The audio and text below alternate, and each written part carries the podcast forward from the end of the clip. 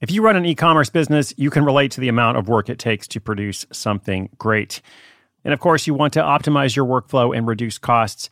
That's why I want to say a big thank you to our partner, ShipStation, and perhaps introduce you to them as well. If you are not familiar with ShipStation, they've been supporting Side Hustle School for years.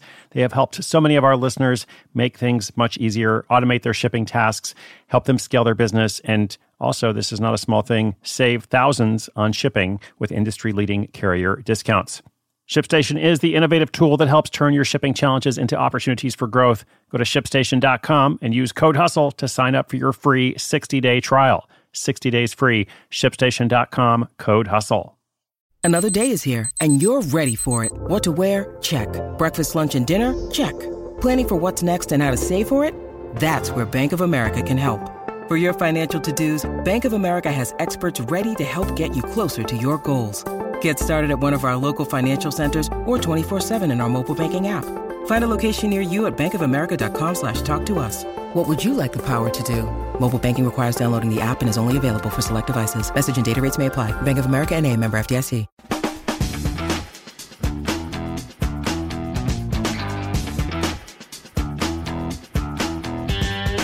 Hey, Side Hustle School listeners, thanks so much for joining me throughout this year. Uh, I hope you have enjoyed the stories, the case studies, the tips, and such. Uh, I just so look forward to this daily short conversation that we have uh, every episode, less than 10 minutes long. Uh, so if you've been part of Side Hustle School from the beginning or you just joined recently, however you got here, I'm so happy to have you along for the ride. Uh, and of course, uh, today's episode, because we do have an episode, today's episode is in the Failure Friday segment. Failure Friday. Failure Friday. The principle is we can learn as much from failure as we can from success, sometimes, in fact, more. Uh, if I think about all the different things that I've done wrong uh, or that have gone wrong, uh, both in you know the business part of my life and even just my other part of my life, it's easy for me to see, okay, the most personal growth I've ever had, you know, comes from these times of challenge, uh, in essence. So just like our Throwback Thursday segment, uh, you get to hear directly from a side hustler who has struggled in some way, often struggled to get something off the ground. Um, and so they tell you this quick story of something that went very wrong. All right. Now, today's short story features Daniel. He's an artist from the UK. Uh, and Daniel learned about digital art and NFTs. Um, and then he spent three months making his own collection. He was really excited. Uh, he wanted to sell his digital art uh, through a mint, which, uh, if you're not familiar, is how NFT projects are often launched. Someone will say, "Okay, you know, we put together a thousand pieces or whatever the number is, uh, and, and, of this new collection, and it's available for minting starting at this time on this day and such." So it's meant to be a bit of an event. Um, so you know, Daniel's collection was going to be 5,000 pieces as part of a mint, uh, and that's the setup. As you might guess, it did not go incredibly well. In fact, it did not go according to plan. He did not sell all 5,000 pieces in an hour. Well, I should let you hear it from him. So, going to pass the mic virtually to Daniel.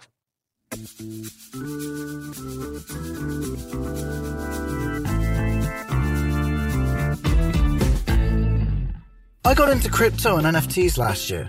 I spent several months going down the rabbit hole. I'm an artist, and I was curious about the process and, you know, its potential.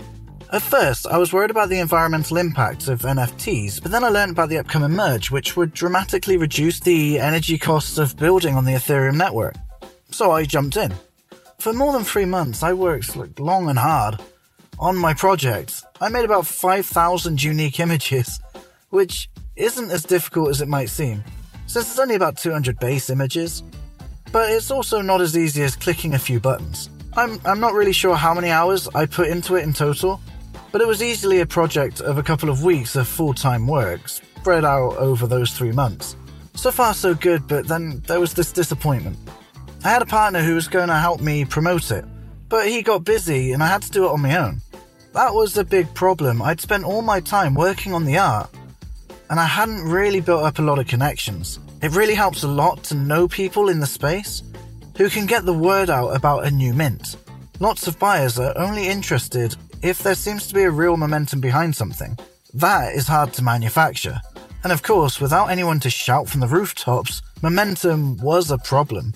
Anyway, the big day came and we minted 50 immediately, which was cool. But then, over the next hour, we only minted 50 more. That was like 100 out of 5,000, which it was a bit of a bummer. Unfortunately, things stalled out from there. I got to 500 total in a month, which of course was just 10% of what I hoped for. Then, because there were still so many left for minting, the resale market just never took off. That's how a lot of NFT artists make most of their money from commissions on future sales. To be honest, I, I got pretty discouraged at this point and just stopped engaging with the project, which was another problem, I know, but it was hard to pretend. With some hindsight, I know that it was a critical failure to expect the art to carry the day without any real marketing. On the bright side, though, I'm now proud of the fact that I actually sold 50 pieces of my original work. I think I just had some unrealistic expectations, and instead of being discouraged, I should use this as a chance to regroup. That's what I'm working on now, preparing a new idea for next year. Never confuse a single defeat with a final defeat, right?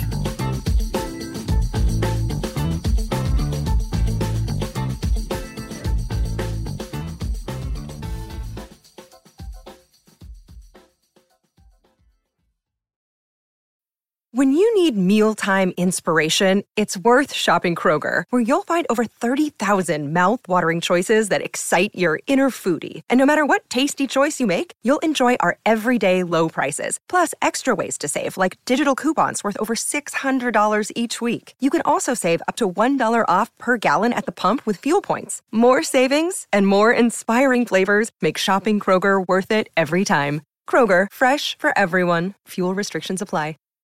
Indeed. Daniel's advice there never confuse a single defeat with a final defeat. In fact, that is our theme of Failure Friday. Uh, so I'm glad to hear it's kind of being embedded, you know, integrated into these reports. Uh, I have had, as I said in the beginning, lots of things that have gone wrong in my life. And I look back and I'm like, okay, that was a single defeat. It's not the final defeat. Uh, I'm going to keep going and keep making stuff. So, Daniel, I hope you do the same. And listeners as well, I hope you uh, take your setbacks. And if anything has gone wrong this year, well, we're going to move into a brand new year very, very soon. Okay.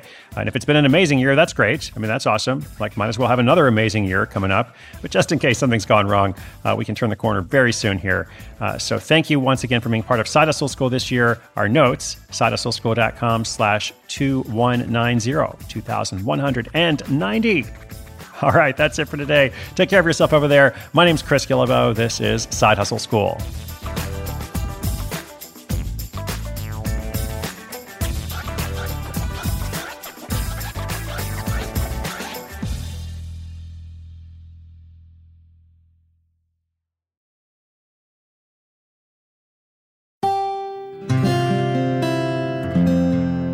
From the Onward Project.